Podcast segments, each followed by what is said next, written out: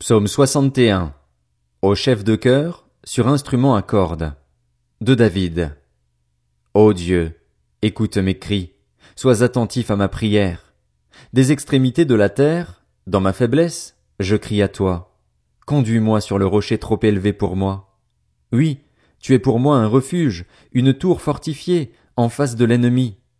Je voudrais habiter éternellement dans ta tente, me réfugier sous l'abri de tes ailes. Oui, c'est toi, ô Dieu, qui écoutes mes vœux. Tu me donnes l'héritage réservé à ceux qui craignent ton nom.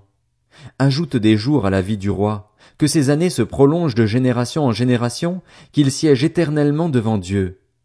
Fais que ta bonté et ta fidélité veillent sur lui. Alors je chanterai sans cesse ton nom en accomplissant chaque jour mes vœux.